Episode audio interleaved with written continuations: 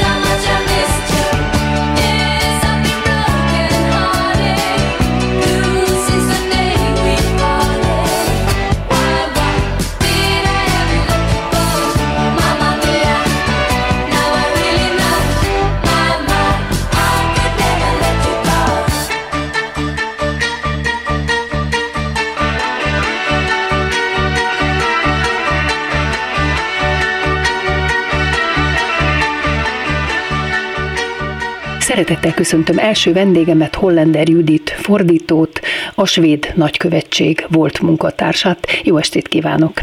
Jó estét kívánok! Svédországról és a svéd kultúráról szeretném önt kérdezni.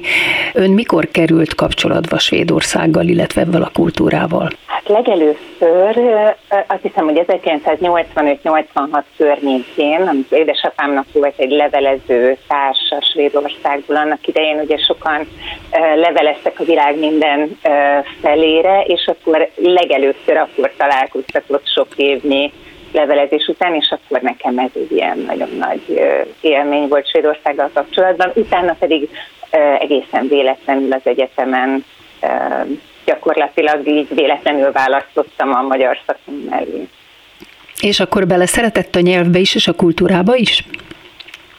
Ö, igazság szerint nem, ö, akkoriban még nem szerettem annyira be, tehát tetszett, tetszett, de a, a szerelem az jóval később jött, tehát amikor már már 15 éve dolgoztam a követségen, akkor csak kaptam egy kitüntetést, és akkor ott hirtelen kellett tartanom egy beszédet, és, és akkor ö, szakadt fel bennem, hogy én úgy érzem magam Svédországgal, mint aki így férhez adtak, és aztán rájön, hogy, hogy mennyire szerelmes a férjébe. Tehát ez, ez gyakorlatilag egy ilyen folyamatosan fejlődő szerelem, meg, meg csodálat lesz. Én egyszer jártam ott Stockholmba gyerekként, még a rádió gyerekkórus tagjaként, de hát sok emlékem azért nincs róla, mert ott mi fellépni voltunk. Viszont később a svéd gyerekversek nagyon meghatározóak voltak számomra. Bírék Tvonsverg, nem tudom, hogy jól mondom a szerzőjét, de itt kettőt rögtön el is mondok szerelem, mert ezt tudom mind a mai napig kívülről. Stemmálténak nagy, vörös és elálló füle van. Nekem tetszik a nagy vörös és elálló fül. A másik a bélyeg. Bélyeget gyűjtöttem, apa hozott egyszer egy kilót, azóta nem gyűjtök bélyeget. Ön ismeri ezeket és szereti? Én ismerem a gyerekkoromból, itt Magyarországról, és nagyon szerettem őket, de igazából Svédországban ezek nem annyira ismertek, tehát nem olyan kultikusak, mint itt nálunk. Igen, itthon az, igen, azok voltak, igen. Így van, ez olyan egy kicsit, mint a Picasso kalandjai című film, amit itt mindenki ismer kint, meg azért egy, egy bizonyos generációnak néhány tudja. Hát de jó, hogy mondja, én azt évente, két évente megnézem, annyira imádom, tehát nekem az az egyik kedvenc filmem. Beszéljünk pár mondatot Svédországról, hogy valamit próbáljunk összefoglalni erről az országról. Annyit tudunk, hogy ez egy alkotmányos monarchia. Mit jelent ez a gyakorlatban? Hogy működik ott az állam? Hát gyakorlatilag ugye királyság van Svédországban, ami egy nagyon vicces dolog, mert ha el lehet képzelni polgári demokráciát, akkor Svédország az, és mégis ugye a skandináv országokban megmaradtak a királyi házak, hát ők gyakorlatilag egy ilyen reprezentációs feladatot látnak el. Még annyit hozzátennék, hogy nekem az azért megnyugtató volt, amikor rájöttem, hogy ugye Jean-Baptiste Bernadotte, aki a jelenlegi királyi háznak a megalapítója Svédországban, ugye ő Napóleonnak volt a marsalja, és és 11. Károly János svéd királyként került róra, ő, ő polgári származású. Tehát gyakorlatilag Svédországnak egy polgári uh, királyi háza van jelenleg. Uh-huh. És ez, ez, ez azt hiszem, hogy így jól leírja Svédországot, tehát igazából a királyi családnak reprezentációs szerepe van. Van néhány olyan feladata a királynak, hogy mondjuk megnyitja a parlamenti ülésszakot, vagy ilyen hasonló dolgok, de, de ők leginkább most ezt a, az ilyen szeretett celebek szerepét töltik be. Pontosan úgy, mint Angliában? Uh-huh, így van. Tehát ez ugy, ugyanúgy kell elképzelnünk. Ismerjük azt a kifejezést, hogy skandináv jóléti modell. Mit jelent ez, és mitől jó ennyire Svédországban élni, mert híresen jó? Hát ez egy nagyon-nagyon érdekes kérdés szintén, tehát azt gondolom, hogy a, hogyha a svédeket kérdezzük, akkor sok szempontból azért már panaszkodnak, de az egészen biztos, hogy ugye Svédországban nagyon-nagyon sokáig, tehát 40 évig szociáldemokrata kormány volt, és azért ez rányomta a bélyegét a, a, az országra, tehát nagyon fontos a, a gondoskodás, illetve ami egy alapvető tudás mindenkiben, óvodás kura út, az az, hogy minden ember egyenlő, tehát és minden ember ugyanannyit ér. Illetve az, hogy jogai vannak. Uh-huh. Ami még, még, tehát hogy például ugye engem is, aki szintén ugye azért valószínű a gyereknevelésben látszottak ezek nálunk is, ugye fogadott azzal az úgymond, hogy a gyermekem a jogaira hivatkozott. Ez itt Magyarországon vicces, de Svédországban ez teljesen általános, tehát nagyon, a gyerekeknek nagyon kurán megtanítják például a gyermekjogi egyezménynek a pontjait, hogy neki joga van egy boldog élethez, illetve hogy joga van a játékhoz és a többi, amire ugye szoktak is előszeretettel hivatkozni, és persze lehet azt mondani, hogy néha átesnek a a ló másik oldalára, és így átcsap ez egy gyermekdiktatúrába, de, de Svédországban például ez az egyik nagyon-nagyon fontos dolog volt, hogy a gyerekeknek a jogait nagyon-nagyon korán elismerték. Hát akkor rögtön át is lépünk oda, amiről úgy is akartam még kérdezni, az iskolázásról, mert ugye Svédországban ez egy egyetemi oktatást is beleértve a résztvevők számára. Ingyenes az oktatás, nem kell fizetni a taneszközökért, az iskolai étkezésért, az utazásért és az orvosi ellátásért sem, sőt felsőfokú tanulmányok esetében a második vagy többedik diploma megszerzéséért sem kell fizetni a hallgatóknak. Hát úgy gondolom, hogy ezt csak irigyelhetjük, hogy ők ezt mind elérték, de hogyan érték mindezt el? Hát mondjuk hozzá kell tenni, hogy például náluk van egy eléggé magas viziti, tehát például, hogyha az ember orvosot akar menni, illetve tehát, hogy, hogy ismerve a Magyarország és a svédországi viszonyokat is, azt kell mondanom, hogy, hogy sok szempontból azért nekünk is legalábbis talán jelenleg nem, de korábban hasonló helyzetünk volt, mint a svédeknél. Tehát ez egy picit ilyen kommunisztikus szemlélet volt, hogy mindenki számára elérhetőek legyenek a társadalmi források, a társadalmi intézménynek a lehetőségek, és a társadalmi rétegek közti átjárhatóság, a mobilitás nagyon-nagyon fontos Svédországban, és pont így megkérdeztem egy, egy svéd barátomat, hogy mi az, amire ő büszke Svédországban, vagy egyáltalán neki mi jut arról eszébe, hogy ő svéd. És ő két dolgot mondott, ő az egyik az az, hogy, hogy elképesztően nagy a bizalom az állami intézmények iránt. Uh-huh. Tehát ez egészen egyedülálló általában Skandináviában, hogy bíznak az államban, illetve az állami intézményekben az állampolgárok, és még hozzá azért, mert ők tartják fent. Tehát az egy nagyon gyakori visszatérő kifejezés, hogy ez az adófizetők pénze, és ezért én ellenőrizhetem, hogy ti azt mire költitek el, és azt hasznos dolgokra kell elkölteni, úgy, mint egészségügy, mint oktatás, mint mondjuk, hogyha most itt megkérdeznénk pár svédet vagy svédországi lakost az egészségügy jelenlegi helyzetéről, akkor azt gondolom, hogy azért sokan panaszkodnának, tehát, hogy mindenhol vannak, vannak pozitív és hát negatív hát szeretném én az ő panaszaikat, meg kell, hogy mondjam, szóval szeretnék én úgy panaszkodni, hogy azok legyenek a bajaim, mint nekik, mondjuk összehasonlítva a magyar rettenetes állapotokkal. Hát így van, illetve azt, hogyha megnézzük, hogy az átlag, várható átlag életkor milyen, akkor ezért Svédországban nagyon-nagyon jó élni ilyen szempontból. Tehát a 90-es éves kor az idősek számára azért meglehetősen általános. Hát én régóta gondolom úgy, hogy a skandináv államokban valósult meg az igazi szocializmus, akármennyire is vicces ez.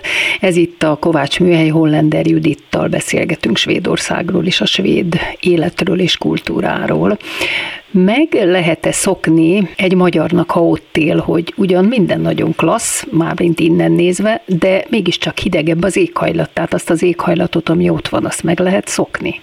Attól függ, hogy az ember hol lakik Svédországban, tehát Svédország egy rendkívül hosszú ország, tehát hogyha a déli... Hát maradjunk Stockholmnál.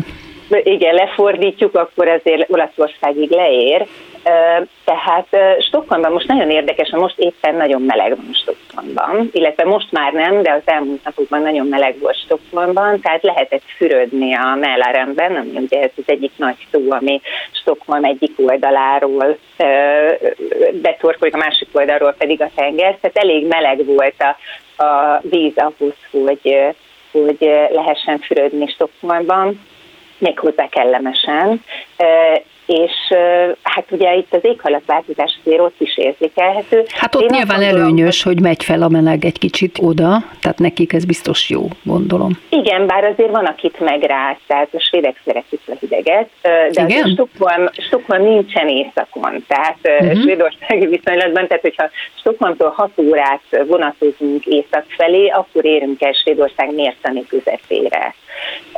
Tehát azért ez, ez még egy nagyon déli terület ahhoz képest, tehát jóval északabbra is lehet. Jó, hát nagyon nagy ország, de lakosai számában nem sokkal több, ha tudom, olyasmi, mint Magyarország. Millió. Igen, igen. igen. Tehát... Hát ugye az a különbség a kettő között, hogy Magyarországnak fogy a népessége, és Svédországnak pedig nő. Tehát... De ez nem azért van, mert szeretettel fogadják a migrációt, a betelepülteket? Igen.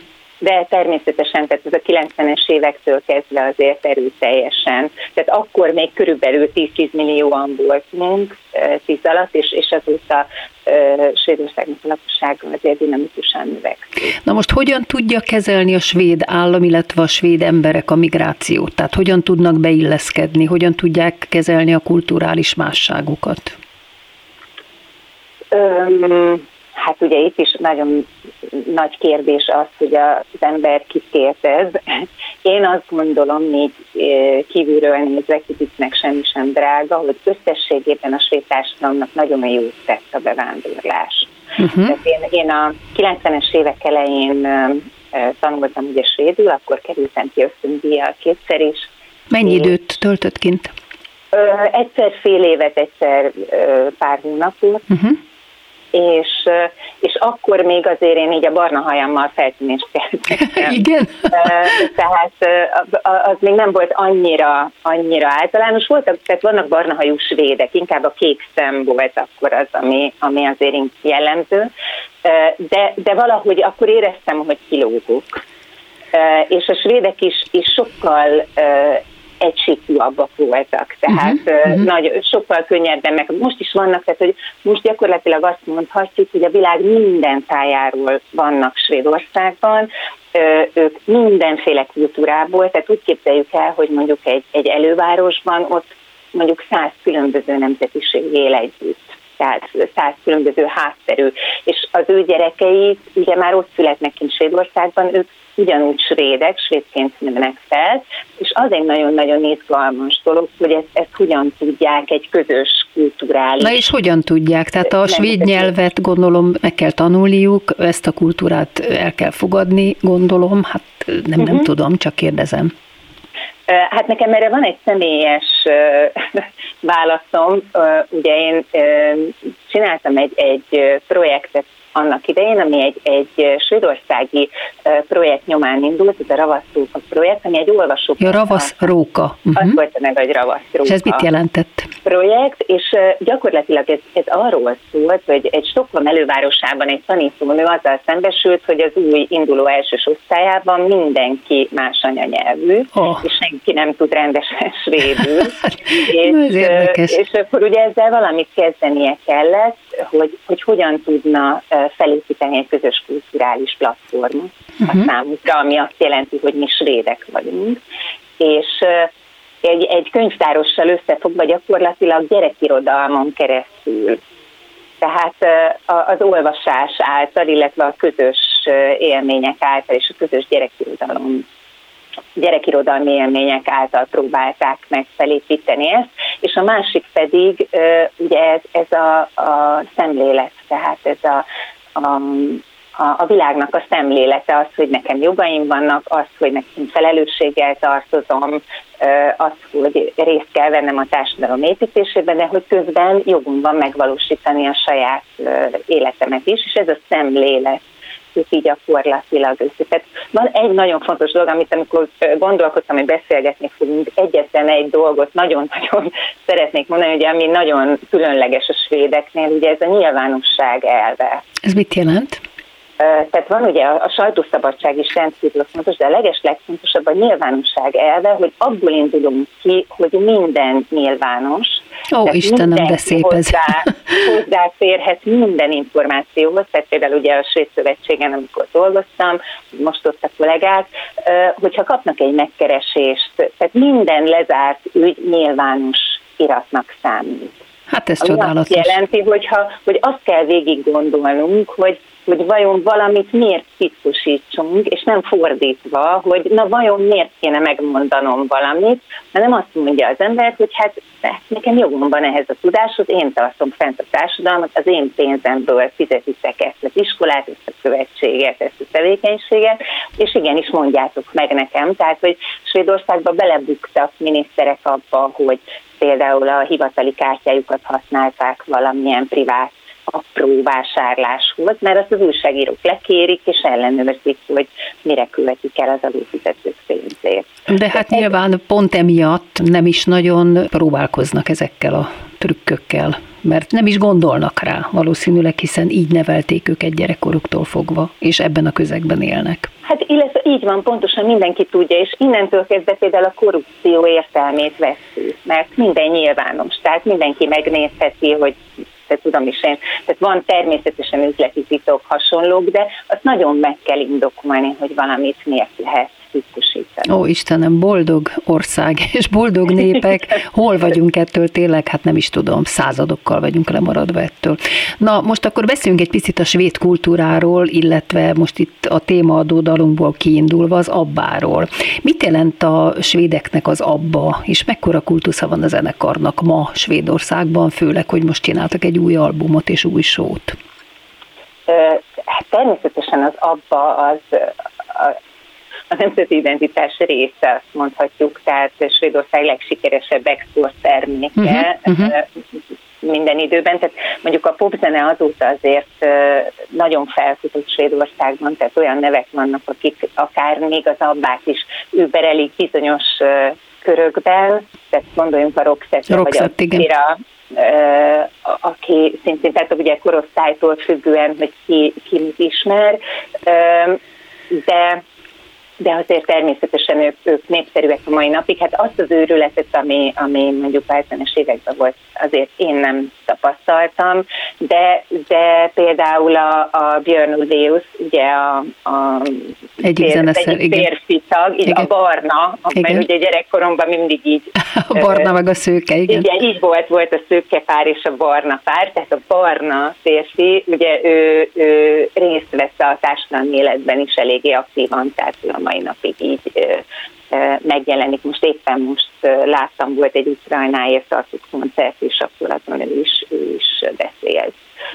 Úgyhogy ők így jelen vannak, meg hát ők is ugye a szeretett celebek közé tartoznak, akikről mindig megjelenik valami, hogy éppen hogy alakult annak idején a házasságuk, éppen ki ellen pereskednek, és a többi, tehát hogy milyen magánéleti problémáik vannak. Most nem tudjuk végigvenni a svéd kultúra nagyjait Gréta Garbótól Ingmar Bergmanig, vagy Ingrid Bergmanig, de most egy kis személyes kérdésre marad már csak idő, hogy ön fordítóként dolgozik, és miket fordít? Meséljen nekünk egy pár mondatot.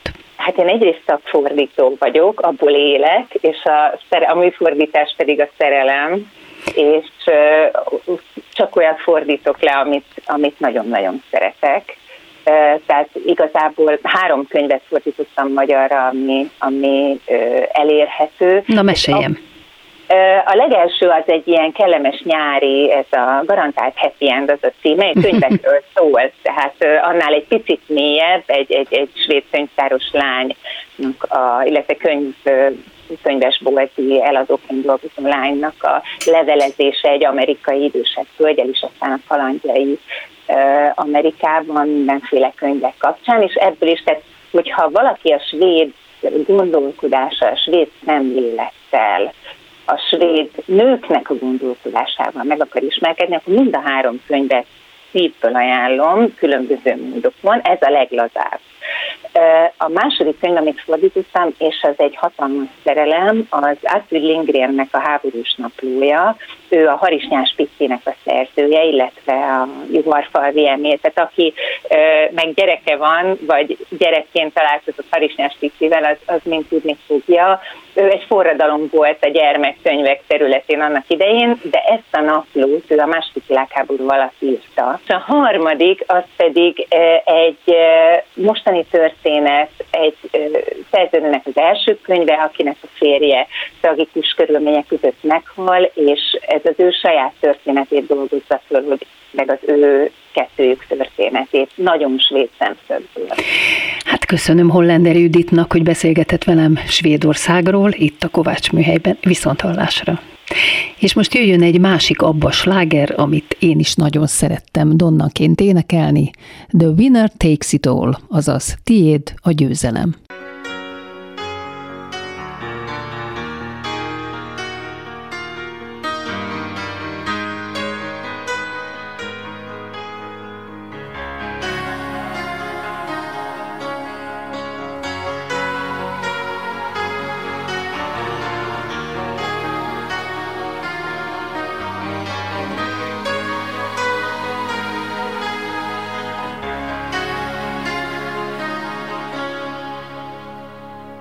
I don't wanna talk about things we've gone through, though it's hurting me. Now it's history. I played all my cards, and that's what you've done too. Nothing more to say, no more race to play. The winner takes it all, the loser standing small beside the victory.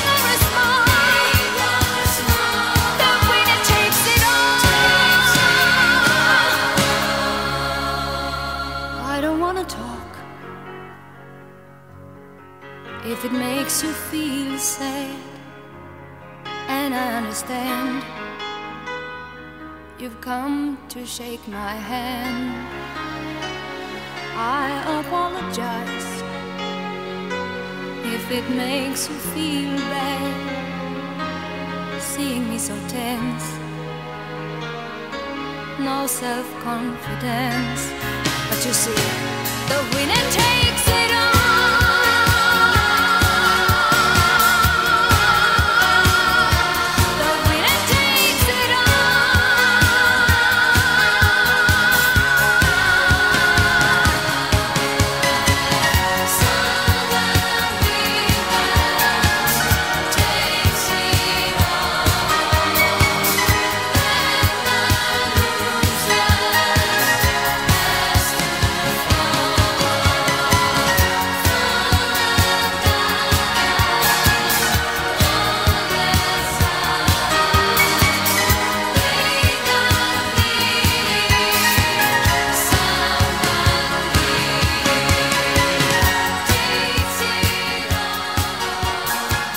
Szeretettel köszöntöm második vendégemet, Tihanyi Ákos koreográfus táncművészt, a Mamma Mia darab koreográfusát. Szia Ákos! Köszöntöm a hallgatókat, szia Kriszta, szia!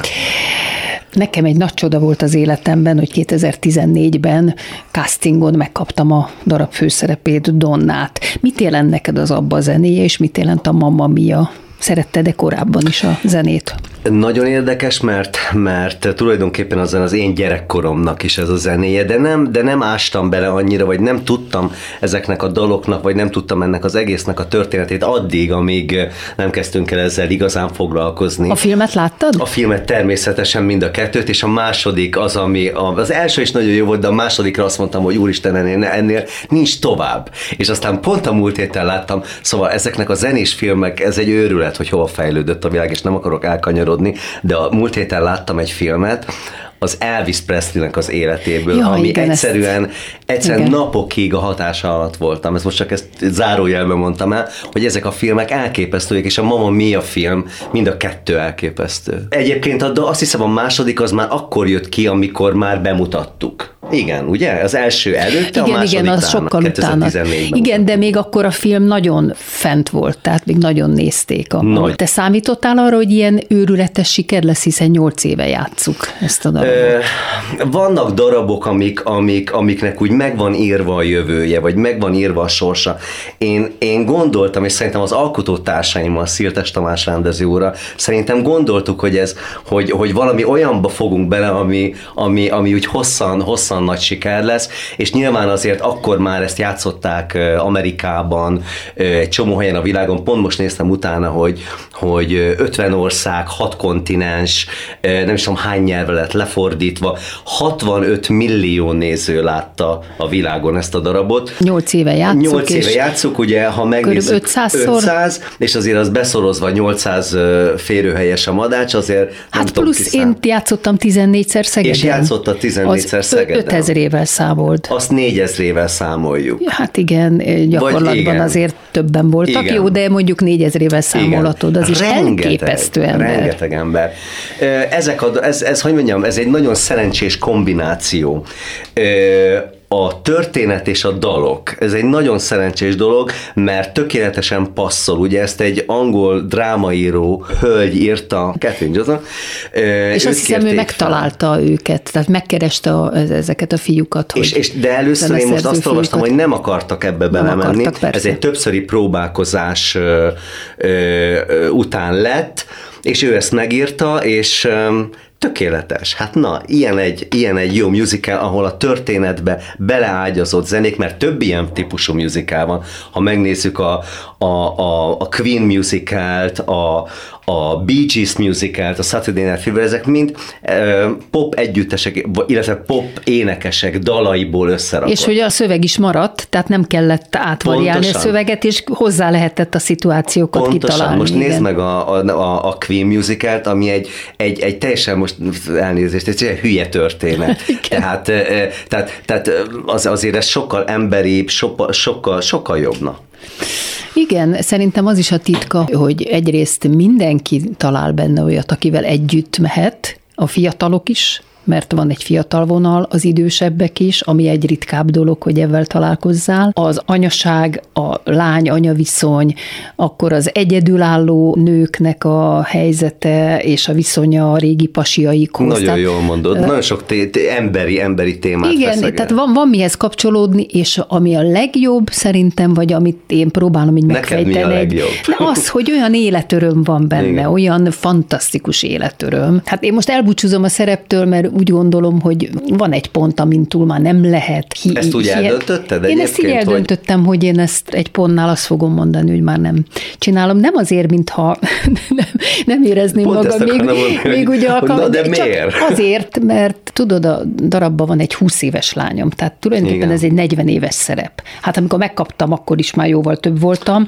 de jó, hát a Meryl Streep azért a után Meryl Streep, igen, ugye el, hát el lehet fogadni, persze, de szerintem egy ponton túl már nem. Csak Mhm, ez tartott, mert a másik része egyébként nem, mintha nem bírnám, vagy nem. Mi nagyon szerettük, hogy te ott voltál, és annyira emlékszem egyébként a castingodra. Na ezt tehát- akartam kérdezni, a castingról akarlak én, kérdezni. én tisztán emlékszem, még arra is emlékszem, hogy valamilyen fehér-fekete kombó ruha volt rajtad. igen, igen. És, és um, szóval ez, a casting egy nagyon nehéz, nehéz dolog egy színházban. Erről akarlak kérdezni még hosszabban. Mert ugye, ugye egy színésznek, egy énekesnek abba, az, abba két-három percbe kell összesűríteni mindent, akkor kell megmutatni mindent. Ugye nekünk lent mit keresünk, mi tudjuk, hogy mit keresünk, milyen hangnemet, mit kell tudni elénekelni, hogy nézzen ki, ö, stb. stb. stb. Szóval ez egy rendkívül nehéz lett, és ezt én magam is tudom, mert külföldön éltem Ezt rengeteget. utána külön akarlak Jó, kérdezni. jó, jó. A Tehát a casting castingról részéről. azt én tudok Igen. mesélni. Na, és akkor bejött a Kovács Kriszta, és elénekelted, és akkor úgy, úgy, úgy amikor érzed, hogy úgy mindenki egymásra néz, és azt mondja, hogy ő az. Tehát, Ah, hogy, hogy ott, ott, ott nem fantasztikus, volt igen. kérdés. Igen, ez fantasztikus. És volt ez a másik két lánynál is ugyanez volt egyébként. Tehát, hogy nincs, nincs különösebb diszku, diskurzus, mert van olyan, amikor vitatkozunk valakin, nekem tetszik, neki nem tetszik, Aha, miért aha, nem tetszik. aha. Ezeket, és, és van olyan, amikor, amikor egyszerűen magától érthető. És akkor ugye mondjuk el hallgatóknak, hogy ilyenkor akit kiválasztotok, tehát minket hármunkat kiküldtök kintre, és Így akkor van, a kintiek is áldásukat kell, hogy adják, a ugye? jogtulajdonosok, akik nagyon komolyan ellenőrzik a castingot, aztán jönnek megnézni az előadást. Ugye ezek itt non-replika előadásról van szó, ami azt jelenti, hogy nem az eredeti rendezés, koreográfia, díszletjelme, stb., hanem a Madár Színház kreatív tímje önálló ö, feldolgozásban gondolatokkal mutathatja be. Nyilván tartani kell a szövegkönyvhöz magunkat, és sok minden máshoz azért. Na casting, maradjunk a castingnál, hiszen te a pályád elején táncosként táncoltál a Madách Színházban. Majd utána visszatértél 2005-ben, a Webber nagy musicalje volt egyszer egy csapat, és itt a szokástól eltérően koreográfus castingot tartottak, amire te is eljöttél, de akkor te még nem voltál koreográfus. Ez így van, ez Ugye, így jól van. tudom. Én Tehát ez volt az nem első, voltam. és akkor Igen. egyszerűen de kiválasztott ki téged, tehát ezt meséld el, Hát mert... ugye, ugye először is azt, tehát én akkor Bécsbe éltem, kint dolgoztam, ez volt az utolsó, hát hosszú évekig éltem kint, ez az utolsó etapa Bécs, ami, amíg kint voltam, és a Sárközi Gyulával ő volt a Színház tánckarának vezetője, én tartottam a kapcsolatot. Jöttem haza, csináltam workshopokat, stb. És ő szólt, hogy én akkor a, tanárulat se ismertem. Tehát a Madáccsal már, igen, beszélünk. tehát nem volt kapcsolatom tulajdonképpen a Madáccsal, csak a, a, a Gyuszi, a Gyuszival tartottuk a kapcsolatot, és ő szólt, hogy a, hogy a Madács, illetve tehát a Szirtes tanárul kiír egy ilyen koreográfus castingot, ami, ami merőben szokatlan volt. Igen, igen, ez fura. Nem is volt, én nem is hallottam még ilyet. Egyébként külföldön se. És, De fura. És miért? Szerintem ott is minden rendezőnek megvan a, a, a, a saját, ahogy, ahogy itt Magyarországon, és mindenkinek megvan a saját embere, de én ennek nagyon megörültem, mert, mert, mert, mert szerintem egy fiatal művésznek ez, ez, egy, ez egy lehetőség, és így lehet tényleg az embernek megmutatni. Ha ez nincs, akkor Na várjál, szerintem... hogy néz ki, mert azt én tudom, hogy hogy néz ki egy musicalbe Igen. egy casting, ugye itt a Mama miatt én is így kaptam. Hogy néz ki egy koreográfus casting? El nem tudom képzelni. Na, én elmondom neked, kapsz egy, egyrészt kapsz egy zenét, ez a volt egyszer egy csapat, ugye ez egy foci, egy, egy Írországban játszódó, ö, kicsit a foci ö, által úgy összeszövegetett musical, egy foci meccset, egy részt egy foci meccsből táncban elmesélve, mint egy ilyen balett, ö, foci balett, nem is tudom, hogy mondjam, nyilván modern stílusban, kellett megkoreografálni, megkaptam a zenét, kaptam szövegkönyvet azért, hogy tudjam, hogy ez Hát hol hogyne. helyezkedik el a darabba, stb. milyen dramaturgiája van, és öm, és a Madány Színház, ja igen, és akkor én otthon felkészültem Bécsbe, kitaláltam izé, térformát, lépéseket, mindent, és akkor jöttem haza, Madány Színház tánckarának kellett ezt betanítani. És akkor én ezt betanítottam. Felvették ezt is videóra. Öm, és akkor emlékszem, emlékszem, hogy talán egy ilyen két-három héttel utána hívott fel a tanár úr, és akkor azt mondta, hogy na Ákoskám, akkor vágjunk bele. És hát tulajdonképpen azóta, azóta dolgozunk együtt. Ez itt a Kovács Műhely, Tihanyi Ákos koreográfussal beszélgettek a Mamma Miáról, a pályájáról és a castingról. Most térjünk vissza még a castinghoz egy mondattal, mert én nem győzöm neked megköszönni, hogy én úgy érzem, független attól, hogy én is úgy éreztem, hogy jól sikerült a saját castingom. De mégis elmondom a hallgatóknak, hogy amikor első körbe túljutottam, és még azért voltunk vagy olyan 8-9-en, Donnára pályázó, nagyon jó nevű és nagyon jó kolléganők, akkor jött a táncos része. És akkor Ákos elénk állt, és Na most akkor ezt legyetek szívesek, és valami hihetetlen tempóban, hihetetlen nehéz koreográfiát bemutatott, és csak így néztünk, és Nem akkor nem is ez volt a, nem. erre nem emlékszel, nem ez volt a baj, hogy nehéz volt, hanem hogy utána azt mondta, hogy és akkor most felveszünk benneteket videóra, mindig jöttök hármasával előre, de nem álltál elénk, tehát kellett csinálni. Tehát De ott volt csak egy asszisztens. nem, senki nem állt elénk, senki nem Jézusom. volt segítség, rettenet, Jézusom, rettenetes volt, és én Jézusom. úgy éreztem, hogy hát ez oké, okay, én meg tudom jól tanulni, de pontosan nem fogom tudni meg, hát ez valami kis segítség, és akkor elmondtad azt a mondatot, amiért én örökké hálás leszek neked, mert azt mondtad akkor, figyeljetek ide lányok, nem ez számít, hogy most pontosan azt a lépést csináld. Add elő, add el, legyél benne a szituációba, és legyél erős, és élvezd a dolgot. Így van, hogy élvezd, És hogy élvezd azt a lássuk, hogy Ó, ez jó. Istenem, mondom, hát akkor mondom, mit érdekel engem, hogyha így lesz, És vagy úgy lesz. És, és akkor elengedtem Igen. magam, és a, a, lény, a lényegre figyeltem. Igen, igen, Én ezért annyira hálás Jaj, vagyok neked, örülök. mert azt úgy pontosan biztos nem csináltam. És aztán utána hosszú hónapokig pontosan Hát megtanultuk. az egy más kérdés természetesen, mert én azt látom rajtad, és hadd mondjam el a hallgatóknak, hogy ez nagy élmény veled dolgozni, Ó, mert nagyon jó hangulatúak a próbák, de az Ákos nagyon kemény, tehát addig gyötör téged, aztán a részleteket már néha nem bírja, és akkor odaadja az asszisztenseknek, Igen, akkor igen, azok kidolgozzák, de bejön az, Á- bejön az Ákos, és rögtön kiszűrja, hogyha egy picit nem oda tartod, nem úgy csinálod, tehát az Ákossal Igen, egy élmény a munka. Picit beszéljünk akkor rólad, hiszen te táncosként remek táncos voltál, és nyugodtan mondhatjuk, hogy bejártad az egész világot, és a legjobb produkciókban táncoltál, hiszen Kabaré, Kiszmikét, Macskák, Vámpírok bája, Chicago, Elizabeth, Fossi. Igen, igen. Csak így ömlesztve felsoroltam, és Bécstől kezdve Japánon át mindenhol a legjobb társulatokban és a legjobb koreográfusokkal dolgozhattál. Kit szerettél a legjobban, és ki volt rád koreográfusként a legnagyobb hatással? Kitől, kitől tanultál Hát igen, a legtöbbet? Igen, igen. E, rendkívül szerencsés vagyok, mert, mert tényleg olyan emberekkel dolgoztam, akik, akik akik úgy tényleg a top, topjai Igen, ennek a szakmának, igen, igen, igen. egy csúnya szó topjai. Szóval, hogy ugye az első két, két, három embert fogok megemlíteni, az egyik az End Ranking, ő Bob Fosse-nak volt a alkotótársa, nyilván ismerjük a, az Old Dead Jazz című filmet, a, amiben ő játszik. Na és én, én Tehát ő is egy remek táncos gondolom. Remek táncos volt, és aztán ő vitte tovább Bob Fosse-nak a, egyrészt a darabjait, a kabarét, a Chicagót, ami azóta is megy a Broadway-n is mindenhol, és én, én Tehát ő tanítja be a fosszi Hát, koreográfiákat? betanítani nem tanítja, de ő a supervising, tehát ő jön. Aha. Én amikor bekerültem ebbe a társulatba, ugye ez a Fossi című előadás, ami, ö, amire nagyon büszke vagyok, mert az egyetlen magyar vagyok, a, a, aki ebbe az előadásba valaha szerepelt, és ezt nagyon büszkén viselem. Na most kész lett a darab, asszisztensek betanították, ezt Londonba próbáltuk, és akkor megjött el, mindenki rendkívül félt tőlem, mert egy nagyon hideg és rideg nőnek mondták, de egyébként tök cuki volt, nagyon-nagyon sok jó szakmai tanácsot kaptam, és egyáltalán, egyáltalán azt a próbastílus, azt a fegyelmet, azt a, azt a mindent, és ezt a fosszi stílust, ami egy különleges hogy mondjam, mint a, a, a, klasszikus balett be a Vaganova, olyan a musicalbe a, a Bob Fosse.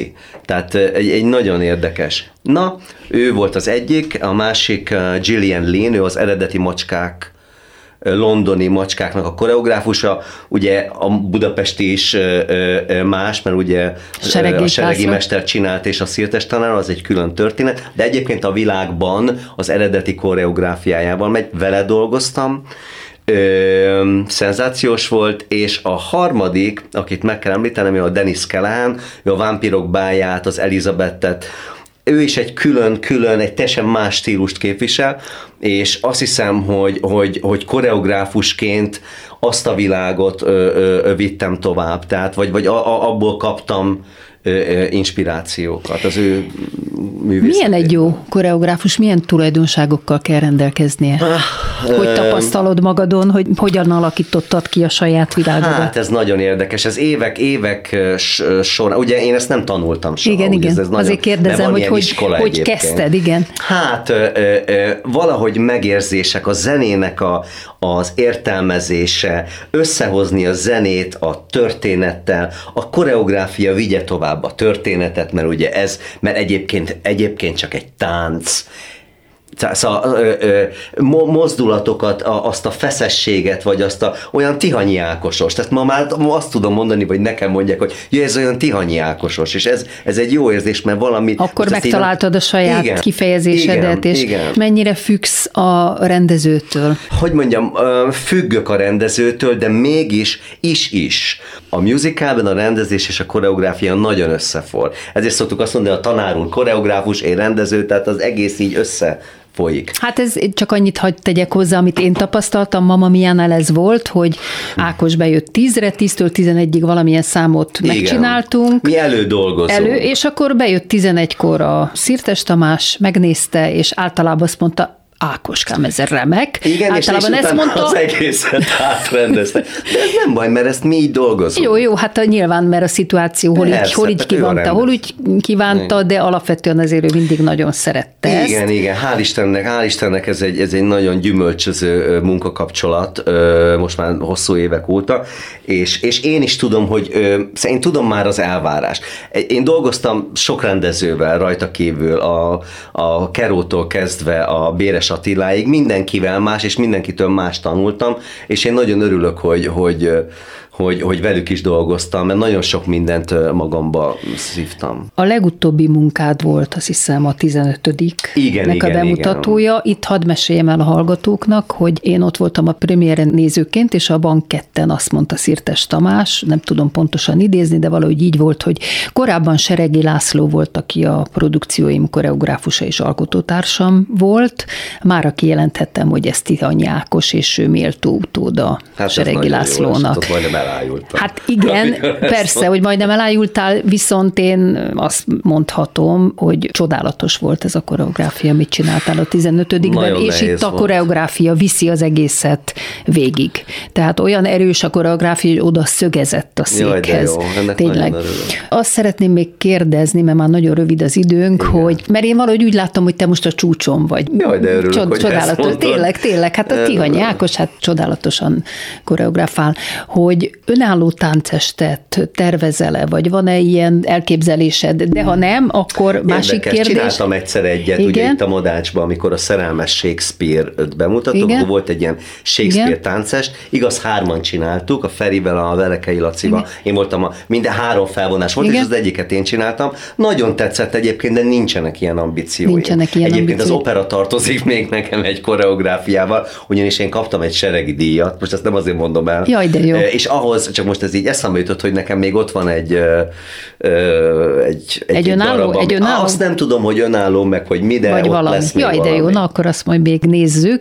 És olyan terved volt, vagy jött már az életedbe szembe, hogy külföldön most ugye táncosként tényleg befutottál mindenhol, de hogy koreográfusként dolgoz külföldön? Hát az az igazság. Vagy ez egy más ez, ez, pálya? ez egy teljesen más történet, és ahogy az előbb mondtam, hogy, hogy ott is mindenkinek megvan a, a, a sajátja. Tehát el lehetne indulni egy úton. Nyilván ö, ö, ö, nem mondom azt, hogy nem vágyom vissza. Nem mondom azt, hogy nem vágyom vissza külföldre. Azt nem tudom milyen minőségben, táncosként nyilván már nem, de, de én nagyon szerettem ö, kint élni, Nyugat-Európába, bárhol, és, és az az igazság, hogy kicsit hiányzik is. Szóval, meg amikor hazajöttem, akkor még más, akkor még más volt itt. Aha, de még most. hozhatja az élet. Bármi lehet. Ki tudja. Köszönöm Tihanyi Ákosnak, hogy beszélgetett velem a Én Kovács nagyon műhelyben. köszönöm, Szia Kriszta. Ákos! Szia, és viszont hallásra. És köszönöm hallgatóink figyelmét Pályi Márk és Lantai Miklós munkatársaim nevében is. Az adás ismétlése ma este 10-kor hallható, majd utána az archívumban is bármikor elérhető. Hallgassanak minket továbbra is az interneten, akár podcastként is. Augusztusban és szeptember elején a Kovács Műhely korábbi adásaiból válogattam, ezek ismétlését fogják hallani. Addig is, amíg új adással jelentkezem, kellemes nyarat kívánok minden hallgatónak, viszont hallásra ősszel is ismét a Kovács Műhelyben. És hadd búcsúzzak nyárra egy újabb abbanótával. Thank you for the music.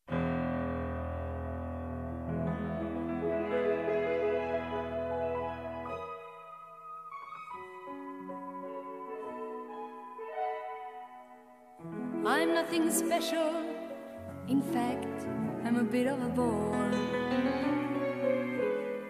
If I tell a joke, you've probably heard it before. But I have a talent, a wonderful thing. Cause everyone listens when I start to sing. I'm so grateful and proud. All I want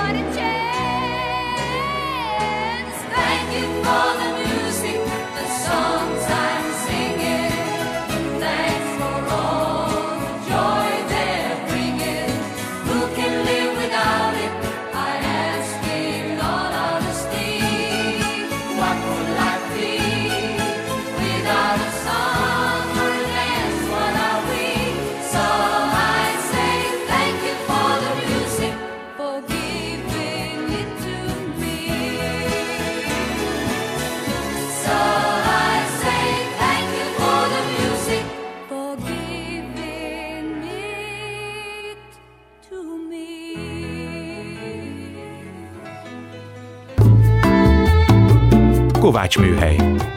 Kovács Kriszta műsorát hallották.